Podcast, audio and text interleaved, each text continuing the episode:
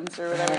But, yeah, hopefully this flows. If you guys have questions after, just ask me, but this is what I got. So, obviously my name is Gwen. I'm 23. I go to USM. I've lived here for about 2.5 years, and this is a super summarized version of what I've learned kind of in that time. So first, I'm just going to rewind to, like, the worst 2016. What's up? So I lived in Maine for about 6 months and was struggling through a ridiculous spring semester. I was doing 2 internships, taking 4 classes, juggling church meetings and friendships, and was bonding with Christians here, but had yet to find who I would consider to be my people. So all of this made me super stressed and eventually feeling very negative and depressed. And I absolutely love being busy, but these things just weren't making me happy. And on top of that, I was going on probably like 1.5 years of struggling with anxiety from like a whole bunch of other things in my life. So at this same time, I had been in a relationship with someone for a little over 1.5 years, and I relied on this person a lot, especially because a lot of my anxiety had resulted from family issues back home. So I had literally decided I was just going to replace my family by starting over with like my new friends and stuff. I also could not find a lot of people who I felt like I really liked or could be close to in Maine, so this person became like my friends, my family, fun, all that stuff. So obviously, this fell apart for like 50 different reasons, but for me, it had gotten to the point where I was having frequent panic attacks because I never knew what this person was going to say or do. So what does this have to do with me finding joy? Because I used this person to mask a lot of the bad parts of my life, this breakup forced me to face myself. So I spent months thinking that I wasn't good enough to be in a relationship and that I was the one with all the problems. And at one point, I even decided I'd never be in another relationship because I didn't want to burden anyone with these like emotions that I apparently couldn't control. So within a few days of all of this, I was going to therapy to try and sort out everything that I was feeling. But I had no solid long-term symptoms of clinical depression or anxiety, so they couldn't like diagnose me with anything or really do anything, which sounds relieving, but my life was still bad, so I was forced to figure it out again. So in Job 11, it says, "If you put away the sin that is in your hand and allow no evil to dwell in your tent, then, free of fault, you will lift up your face. You will stand firm and without fear. You will surely forget your trouble, recalling it only as waters gone by."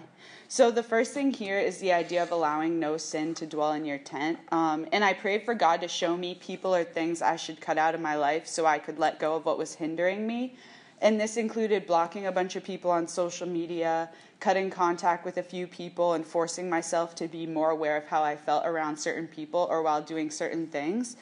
And these were absolutely the best decisions I ever made because it was the beginning of me learning to listen to myself and also make healthy boundaries. And it was the beginning of me pursuing what I actually love about life instead of just following other people around. So for what we could call phase 2, I did reckless things that I don't recommend, like getting a tattoo and chopping all of my hair off. And I didn't do these things in emotional states, but I think, like, especially as an artist, like visual person, it really helped me to have like physical representation of the things that I was going through. And the idea in my head was that I was finally going to go after the things that I wanted to do. I also started doing things like going on more runs and making sure I was around supportive people as much as possible. And I like completed a few paintings and stuff. So then phase 3 is more like where the Bible comes in. It was the harder stuff. So if you guys know anything about the 12 steps of Alcoholics Anonymous, one of the steps is to make amends. And so it essentially forces you to face the things that led you to addiction, but also face the people you hurt along the way. And so I kind of took this concept and went back through my life and talked to people who I had major qualms with, such as like family members and roommates that I disliked. And through these peacemaking interactions, I began to see God's word at work and trust what it said in a much deeper way than ever before. I was closer with people. I was guilt-free. I was happier. My anxiety faded because it had been rooted in a lot of past wounds that God was teaching me how to patch up. And I became able to sympathize with people just through this pain, I guess, in a way that I never understood before, and was blessed to see which friends truly cared for me on both the good days and the bad. However, in Luke 11, it says, "When an impure spirit comes out of a man, it seeks rest and does not find it. Then it says, 'I will return to the house I left.' When it arrives, it finds the house swept clean, but then it goes and takes 7 other spirits more wicked than itself, and they go in and live there, and the final condition of that person is worse than the first." So if I wanted to keep any of this from happening again, I had to start planning ahead instead of dwelling on what had passed. This included very basic things such as continuing to work on my relationship with God, eating healthy, becoming physically fit, and finishing school. So I kind of told you guys about 2016, but in the first half of 2017, instead of having a whole semester of bad days, I had an entire semester of feeling like I could finally trust God. I was hitting weekly running personal records, and I made the dean's list. And the time that I once spent overthinking and doing things that other people wanted me to do was now spent at the gym, reading the Bible, making new connections, traveling to visit friends, and doing random art things. And for each category, kind of what I did was make a plan, find people who would hold me accountable to the plan, got up and did the plan, and then celebrated every achievement as if I had qualified for the Boston Marathon or something, which I secretly hope I never do because that sounds horrible.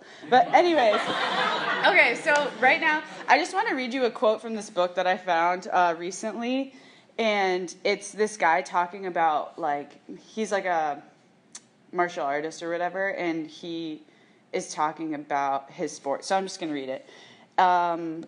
He says, "I always felt like I started too late.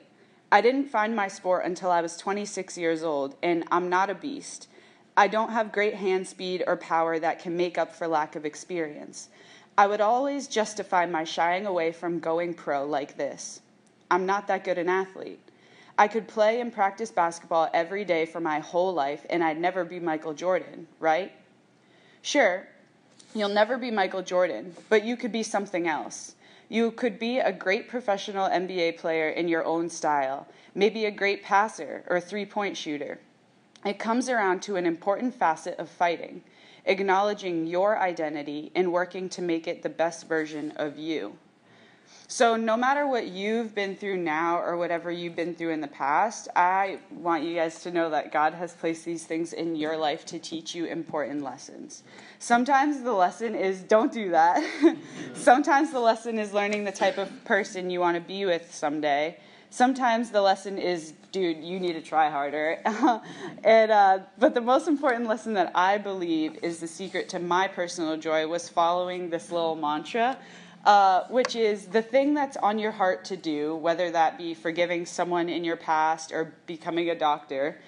If that thing hasn't gone away yet, it probably won't, so you should do it. You do not have to be a talented athlete or an A+ student already, but you have to be committed to putting in the work towards that goal. For me, because of God, I'm going to graduate college, finally. Because of what he's teaching me, I plan on running a 6-minute mile, which is my secret, life goal. And because he has blessed me with the secret of never giving up, I'm going to learn what it feels like to fly. So, what are you going to do?